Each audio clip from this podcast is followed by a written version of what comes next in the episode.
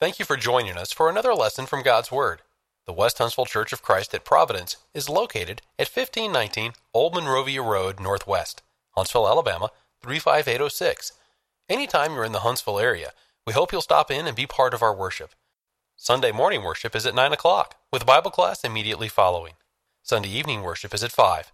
Midweek Bible study is held Wednesdays at 7.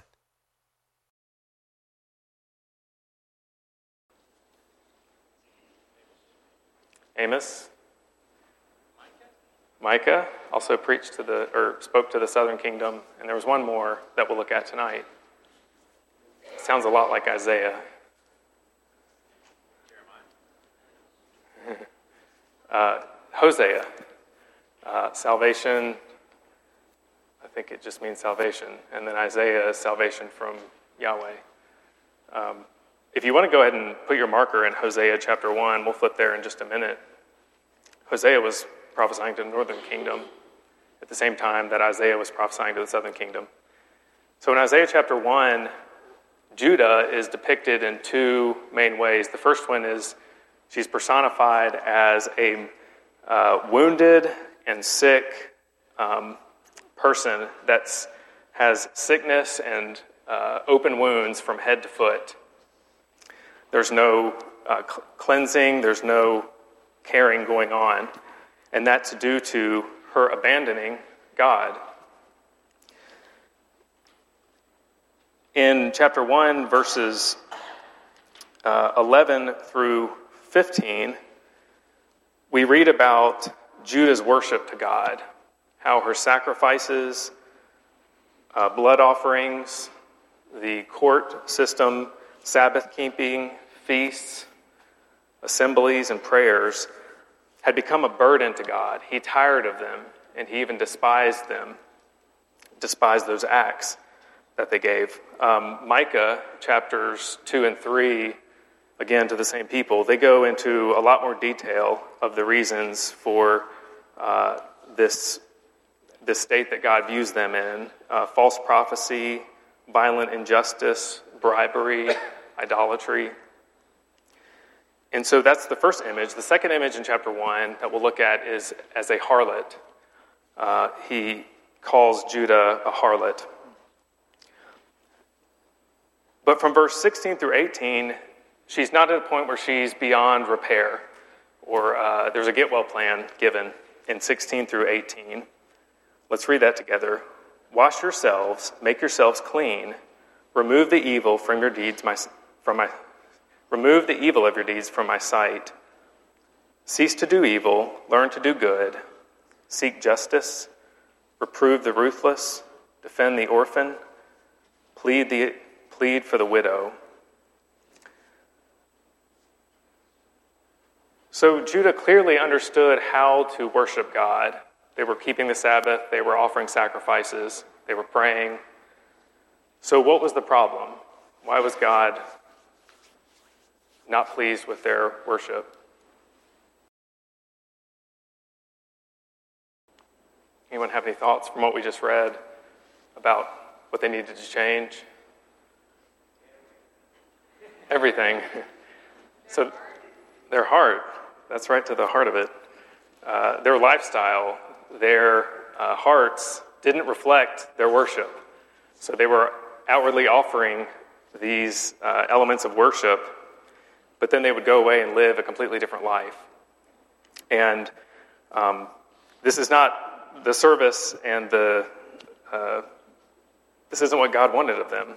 He despised them because of this, despised what they offered.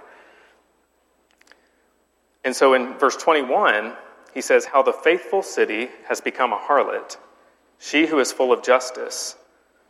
Righteousness once lodged in her, but now murderers. So she was a faithful city and she has become a harlot. This brings to mind uh, another book uh, about Israel being compared to a harlot. What might that be? Hosea. Hosea. If you'll flip over to Hosea chapter 1, and let's just read the first couple of verses of that. It's after Daniel. The word of the Lord, which came to Hosea, son of During the days of Uzziah, Jotham, Ahaz, and Hezekiah, kings of Judah. Sorry, I'm reading so fast, Troy. and during the days of Jeroboam, the son of Joash, king of Israel. When the Lord first, first spoke through Hosea, the Lord said to Hosea, Go, take to yourself a wife of harlotry, and have children of harlotry, for the land commits flagrant harlotry, harlotry, forsaking the Lord. So God here has Hosea um, go to this extreme measure and to live out his uh, view of the northern kingdom of Israel during their time. And in verse 3, it says that his wife Gomer would uh, conceive and bear a son. And this son they would name Jezreel, or God sows. And in verse 6, he says, Go and conceive again, but he doesn't say it, that she bore him a son. It just says she gave birth to a daughter. And the Lord said, Name her Lo Ruhamah, no mercy. So these children would represent God's view of the northern kingdom. And then lastly, in verse 9, the Lord said, um, Name the third child Lo Ammi, not my son. And that would be a pretty blatant um, sign in the face of Hosea about this third child. And the beauty of Hosea, the book of Hosea, is that despite this a heart wrenching situation that he must have gone through with his wife Gomer, God has him go and buy her back out of slavery from her harlotry and to reunite this uh, torn apart relationship. Uh, in chapter 3, he goes and redeems her and buys her back. And so God wants to demonstrate how he feels the same way about Israel. But back to the point of harlotry, uh, they're compared to as a, a harlot um, Haley makes another interesting observation I'll just mention, and then we have to move on. Uh, so we're back in Isaiah 1. That there's three cities that were called harlot in the Old Testament. Um, one of those here is Jerusalem, as was mentioned uh, in Isaiah chapter 1. In Nahum chapter 3, Nineveh is called a harlot, and it is mainly due to her sorcery is called out for that. And then Isaiah calls Babylon harlot uh, in Isaiah 47. Uh, due to her, her pleasure and commerce, Babylon is called a harlot.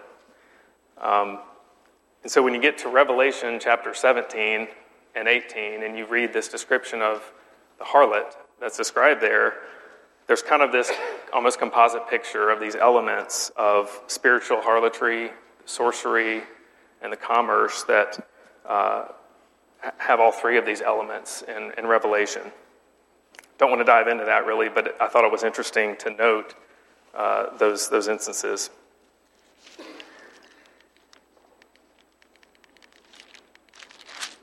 Catch up where I am. Well, with that, let's go to chapter 2 through 4. I think I pressing the wrong button. Sorry, Brian. Chapters 2 through 4 of Isaiah are a unit of thought of prophecy, and they depict the first part of chapter 2, verse 1 through 4, depict an idealized Israel, excuse me, and I idealized Jerusalem. Let me get to my slide and then I'll think while I talk.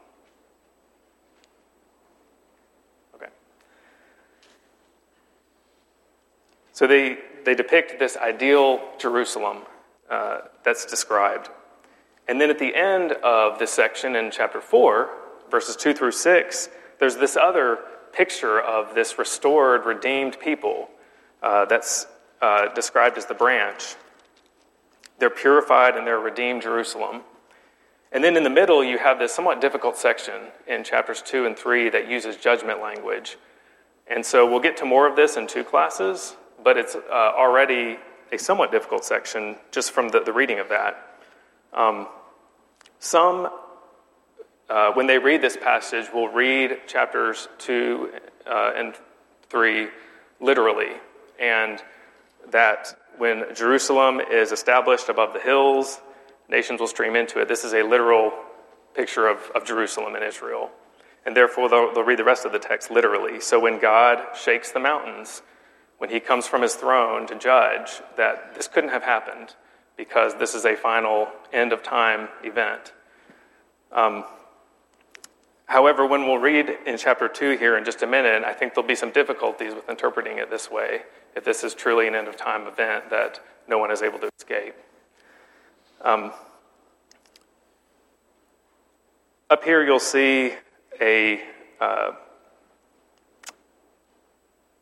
potential uh, structure of this section. And who's heard of the term chiasm before, or chiastic structure? There's a few who have. Can someone describe what that is in Hebrew? Sorry, put you on the spot there. Right. So it's a pattern. Uh, it, it's a Hebrew literary device that's used quite a bit in the Bible. Um, in some ways, it may be over analyzed this way, so I'm not going to mention it too much, but I did think it was helpful in this section to talk about chiasm. So it's basically, uh, as he mentioned, it's uh, structuring of the book where there's uh, um, sorry, I'm losing my train of thought here. You'll see a a order of ideas that lead up to kind of an apex or center point idea, and then it'll back out in the same order. And uh, this would be, it's not something that's called out in Scripture. It would be an understood thing by the audience of Isaiah's day or ancient Hebrews that they would just recognize this. Um, and I think this is a, um, through a lot of Old Testament Scripture. In fact, the book of Daniel I think there's indications that there's uh, several chiasms uh, of the order of that book. Anyway, so I, I, don't want to dwell on that, but I think that it helps kind of see how this is shaped out. And so you have this future exaltation of Jerusalem at the beginning of this section, and then future restoration of Jerusalem in chapter 4. And then in the middle, you have this judgment section that uh, pronounces judgment on specific groups of people. So, that said, let's read chapters 2, verse 1 through 4. The word which Isaiah, son of Amos, saw concerning Judah and Jerusalem. Now it will come about that in the last days the mountain of the house of the Lord will be established as the chief of the mountains, and will be raised above the hills, and all nations will stream, it, stream to it. Many peoples will come and say, Come, let us go up to the mountain of the Lord, to the house of the God of Jacob that he may teach us concerning his ways, and that we may walk in his paths. For the law will go forth from Zion, and the word of the Lord from Jerusalem. And he will judge between the nations, and will render decisions for many peoples, and he will hammer, and they will hammer their swords into plowshares, and their spears into pruning hooks. Nation will not lift up sword against nation, and neither again will they learn war. I'll go ahead and read verse 5. Come, house of Jacob, let us walk in the light of the Lord. So, we talked about in chapter 1 the remnant that would come forth uh, from Israel, the righteous remnant, uh, after a judgment took place through the uh, Assyrian and then the Babylonian captivity.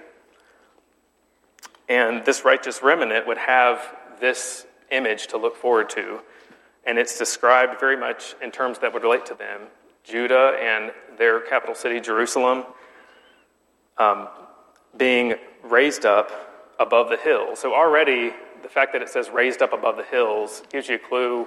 How, how does that happen literally? How do you raise up a mountain above other mountains? This would have been a term of exaltation, of having Jerusalem raised up um, above the hills, the surrounding um, to, to describe it in terms of exaltation. Another feature of this is that um, all nations would flow into it. It kind of gives this picture of imagine water flowing, but instead of flowing down the mountain, it's flowing up the mountain. Uh, so the nations are flowing up the mountain so that they may teach us his ways and we may walk his paths, it says. So, sitting on, on this side of the cross, um, what passages come to mind when you view this or when we read this together? Acts chapter 2, right. Uh, so, the last days is mentioned here in the last days, and Acts 2 associates the last days with Pentecost from Joel chapter 2. Um, the last days is also associated with the ministry of Christ. If you remember in Hebrews chapter 1, that in, in these last days has spoken to us through his Son. Um, I didn't mean to cut you off there, James. How else would. Okay. Um, so I think that's a great point. What other passages may come to mind when you read this?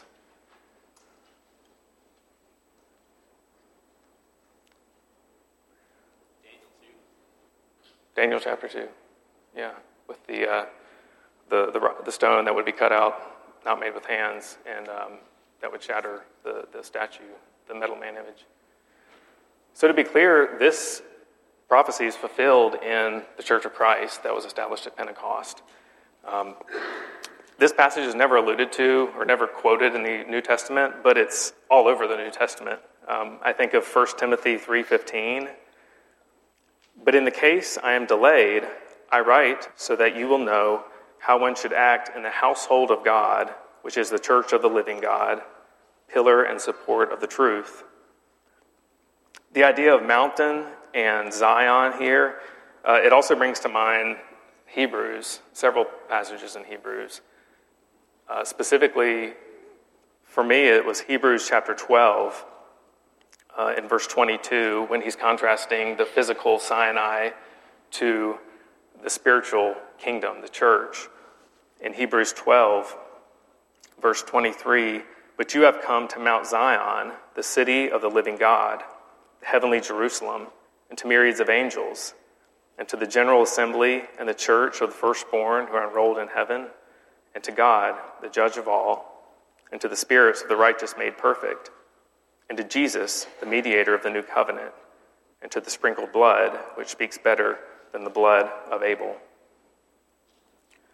In verse 4, um, this idea of beating their uh, swords into plowshares, etc. So, is it here? And, and if so, why is there so much unrest throughout the world with Russia and Ukraine, Israel and Gaza? Have, anyone have any thought on that? So, it would be a time of peace, is what's indicated here. Um, in what way? Are there any thoughts there? And would this mean worldwide peace universally? I thought I'd throw it out there before I give you my thought, because it's, it's kind of a, a difficult question um, in some ways. Okay. Okay, so it's no longer a physical land in need of protection, it's a spiritual place. So in Isaiah's day and his people, they were defending their borders, right, against Assyria that was going to come down and besiege the northern kingdom and then the southern kingdom. And so kingdom meant expanding their borders, defending their borders, protecting themselves against the enemy. And um,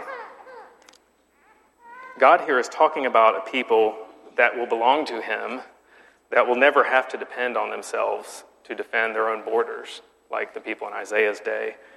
Um, and again, as was mentioned, uh, this was due to the spiritual nature of the kingdom of Jesus Christ. So in Isaiah's day, they were forging their limited, uh, you know, tools into weapons. And in fact, in Joel chapter 3, verse 10, the opposite is discussed. So when those who oppose God, uh, they should be ready to beat their swords into, excuse me, beat their plowshares into swords and their pruning hooks into spears. Uh, in Joel chapter 3, because that would be a time of, um, of facing judgment with God. Here, though, is a time of peace. So they won't need weapons of war to spread or defend God's kingdom. God will be their wall, uh, He'll be their defense. This idea is brought out in Zechariah chapter 2, uh, where Jerusalem is described as a city without walls because of the multitude of livestock within it. And God says, I will be a wall of fire around it, declares the Lord. I will be the glory within it. So God won't be allowing any nation to attack the kingdom of Jesus Christ as he did allow during the days of Isaiah. Um, why did God allow them to be attacked in Isaiah's day? Both the northern and the southern kingdoms. Right. They, they played the harlot. They had turned their back on God. And so God allowed them to be attacked. He would, uh, later on, we'll discuss, he'll come to Isaiah's aid and defend Jerusalem.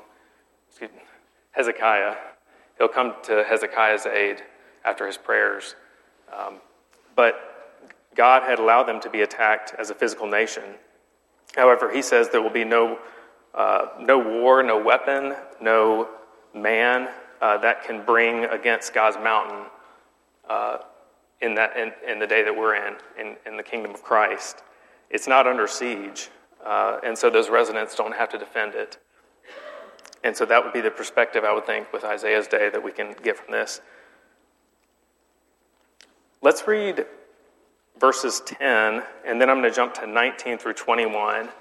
Think about this language and if this can fit into an. Oh, Ben, go ahead. Yeah, great point. Making a connection with Luke 24 and Isaiah 4, verse 3 there, the word of the Lord from Jerusalem. Anything else? All right, let's read verse 10, and then I'm going to jump to later on in chapter 2. Let me get back to my notes here 19 through 21. So, this is in a, the context of judgment that's occurring. And in verse 10, enter the rock and hide in the dust from the terror of the Lord and from the splendor of his majesty. In verse 19, men will go into caves of the rocks and into holes of the ground before the terror of the Lord and the splendor of his majesty when he arises to make the earth tremble. In that day, men will cast away to the moles and to the bats their idols of silver and their idols of gold which they made for themselves to worship, in order to go into the caverns of the rocks and the clefts of the cliffs, before the terror of the Lord and the splendor of his majesty, when he arises to make the earth tremble. Does anything jump out to you about that description uh, in relating to judgment?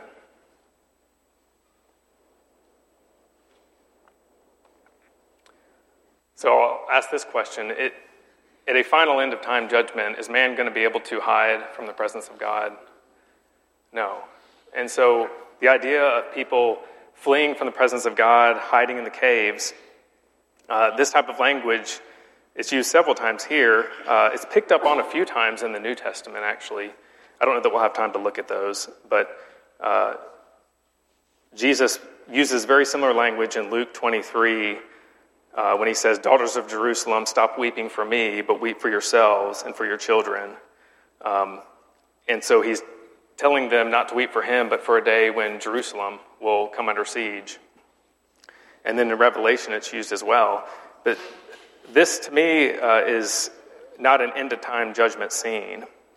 This relates to Isaiah's day and what's going to happen to the southern kingdom through a judgment uh, in the near term a judgment that Assyria brings, although they don't completely wipe out the southern kingdom, they come all the way to the, the gates of Jerusalem and they uh, destroy many of the southern, southern kingdom cities, and then eventually under Babylonia. Um, and so, th- this, this image in chapters 2 and 3 of, of judgment deals with Isaiah's people in their day. Let's look at chapter 3, verse 1. For behold, the Lord God of hosts is going to remove from Jerusalem and Judah both supply and support, the whole supply of bread and the whole supply of water. So, this idea of the whole supply of bread and water being removed, what does that bring to mind? What could that be referring to in their day? A siege and a famine. And so, when a siege would have occurred by a foreign nation, uh, their water supply would have been cut off, their, their crop growing, their food supply would have been cut off. Let's look at verse 6 and 7. When a man lays hold of his brother in his father's house, saying, You have a cloak, you shall be a ruler, and these ruins will be under your charge. He will protest on that day, saying, I will not be your healer, for in my house there is neither bread nor cloak. You should not appoint me ruler of the people. Um, and so, this idea that things will be so um, in such a disarray and so upside down in their in their society that they'll just kind of grab the nearest person that had a cloak and say, "Here, you you lead us," because our leaders have um, they're incapable. Uh, and so, this would be images that would relate to what would happen under their besiegement. Uh, their society was, was so in shambles that uh, they would anoint or they would, they would uh, select um, even the lowest person to, to try to lead their nation. And then there's a section in chapters 3, verse 16 through 4 1 uh, that judge the, um, they turn to the women of their society and how depraved and corrupt they are. When the women of the society are so self absorbed and without compassion, then the society is far gone. And again, to be clear, this is, this is about the southern kingdom uh, of Israel that Isaiah is uh, prophesying about. Let's look at chapter 4, unless there's any comments there on that section in 2 and 3. Let's look at chapter 4 and read 2 through 6.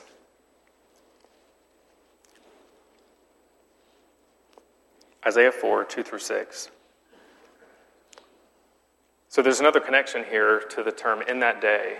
And you actually see kind of, I didn't mention it earlier, but you see this daisy chain, I guess, of verses, of verses that say the last days, in that day, on that day, on that day is used throughout this whole section. And that's how uh, you can kind of connect to this as a unit prophecy. And so, chapter 2, 4, verse 2 is really kind of connected back to chapter 2, verse 1 through 4, that we read earlier about the establishment of the kingdom. So in chapter 4, verse 2, in that day, the branch of the Lord will be beautiful and glorious, and the fruit of the earth will be the pride and the adornment of the survivors of Israel.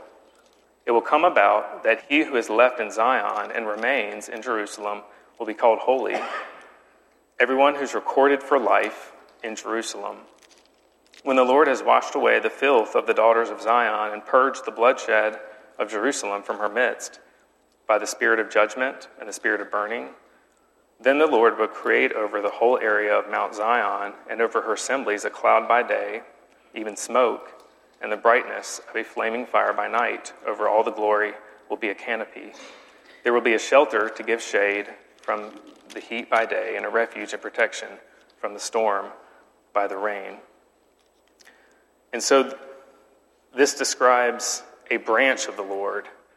Um, I think in some way this relates to the righteous remnant that will come forth out of this judgment.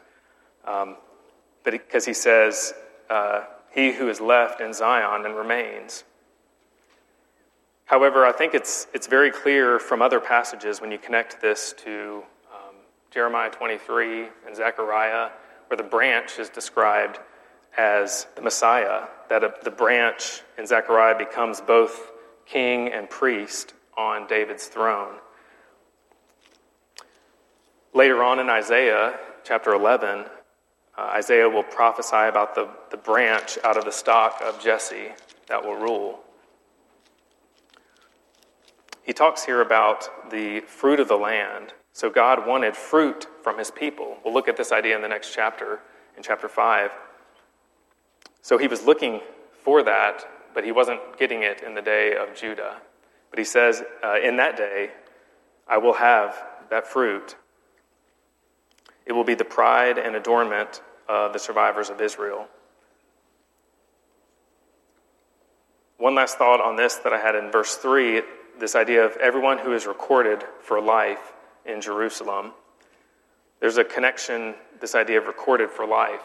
In um, Daniel chapter 12, verse 1, similar language is used and also in Malachi chapter 3, verse 16.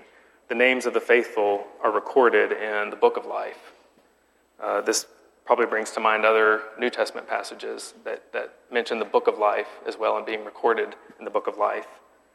Luke uh, 10:20 and Revelation 20 verse 12.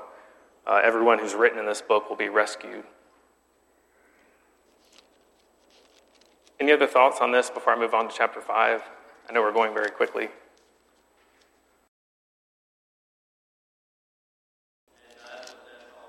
No, that's a great point. I hadn't heard that before. I'm not going to repeat it for those online, but basically, this chiasm was designed to help for memorization in ancient Israel. That's a great point. I hadn't heard that before. And so the idea of the chi is the x, and so this would be half of the x, by the way.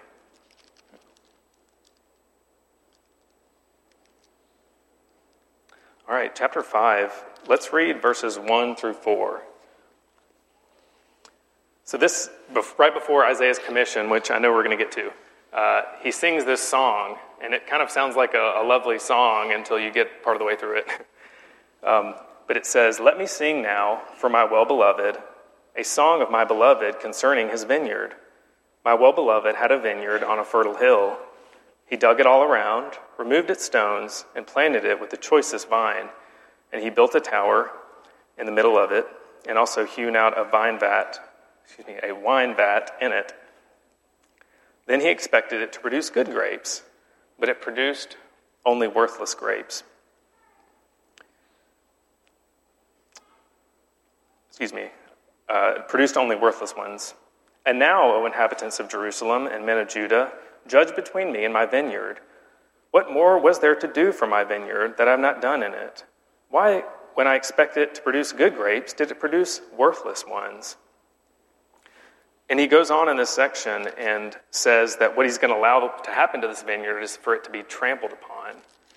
And the rest of this chapter goes on to pronounce, I counted six woes on the people and judgment coming upon them. This idea of the vineyard, though, I've got up here a picture of some, some rotten grapes because as a crop farmer, if you went to all of this trouble to plant this vineyard and yet you received these sour, bitter grapes, um, you would assume that that vineyard is no good anymore. It would be cast off and useless. Um, in verse 7, he says, For the vineyard of the Lord of hosts is the house of Israel, and the men of Judah his delightful plant. Thus he looked for justice, but behold, bloodshed, for righteousness, but behold, a cry of distress. He looked for justice, for righteousness, the good grapes, the attitudes, the hearts that were seeking after him. And so, this proper relationship with God, with God included a proper relationship with the society, with their people around them. Um, but instead, there was this uh, there was bloodshed and a cry of distress. Verse 13 indicates, My people will go into exile for their lack of knowledge. So, this judgment here is talked about as the exile of the nation. However, does this parable bring to mind anything else from the New Testament when you hear about this, this uh, vineyard example? Does it remind us any, of any parables of Jesus specifically? Specifically. So in Matthew 21, uh, the parable of the wicked tenants or the landowner, uh, there's, in fact, in my NASB version, New American Standard Bible, uh, Matthew 21 actually emboldens the beginning of that as if Jesus is quoting from Isaiah. And so there's strong indication that Jesus would have had this parable in mind in Matthew 21. Um, I'm not going to read that for the sake of time, but if you remember, there was a landowner who planted a vineyard, and it says that he put a wall around it, he dug out a wine press, and he built a tower, and then he rented it out to some tenants and went away on a journey. And again, suppose the Jews around him, when they were hearing this, uh, their minds may have gone to Isaiah chapter 5 they wouldn't have known this chapter 5, but to this parable. Uh, the harvest came, and so the landowner sends some servants. You remember the first round were beaten, stoned, and killed, and then the second round had the same fate. And the, thirdly, he sent his son, and they said, Let us kill him and take the inheritance. What will he do? Uh, he said he will bring those wretches to an end, and the kingdom of God will be taken away and given to another to produce fruit. So Christ takes this, par- this parable from Isaiah and kind of repurposes it um, to the leaders of Israel in his day. And they knew it was talking about them because they, Scripture says that they knew Jesus was talking about them and that they sought to kill him because of this. That's all I'm going to say about this chapter. I know we're getting short on time. Is there any other comments here? Yeah. Yeah, that's a great point. No, that's fine. That's a great. Um, that's a great point. A, a, great reminder is that this covenant uh, that God made with them was conditional, and there were covenant blessings and cursings, like we discussed, and um, that the word of the Lord was near to them. He tells them, but they uh, choose life that you may live, or death. Uh, therefore, choose life. So that's a great point, a reminder uh, on what they had to come, this, this covenant that they had with the Lord. Any other comments here?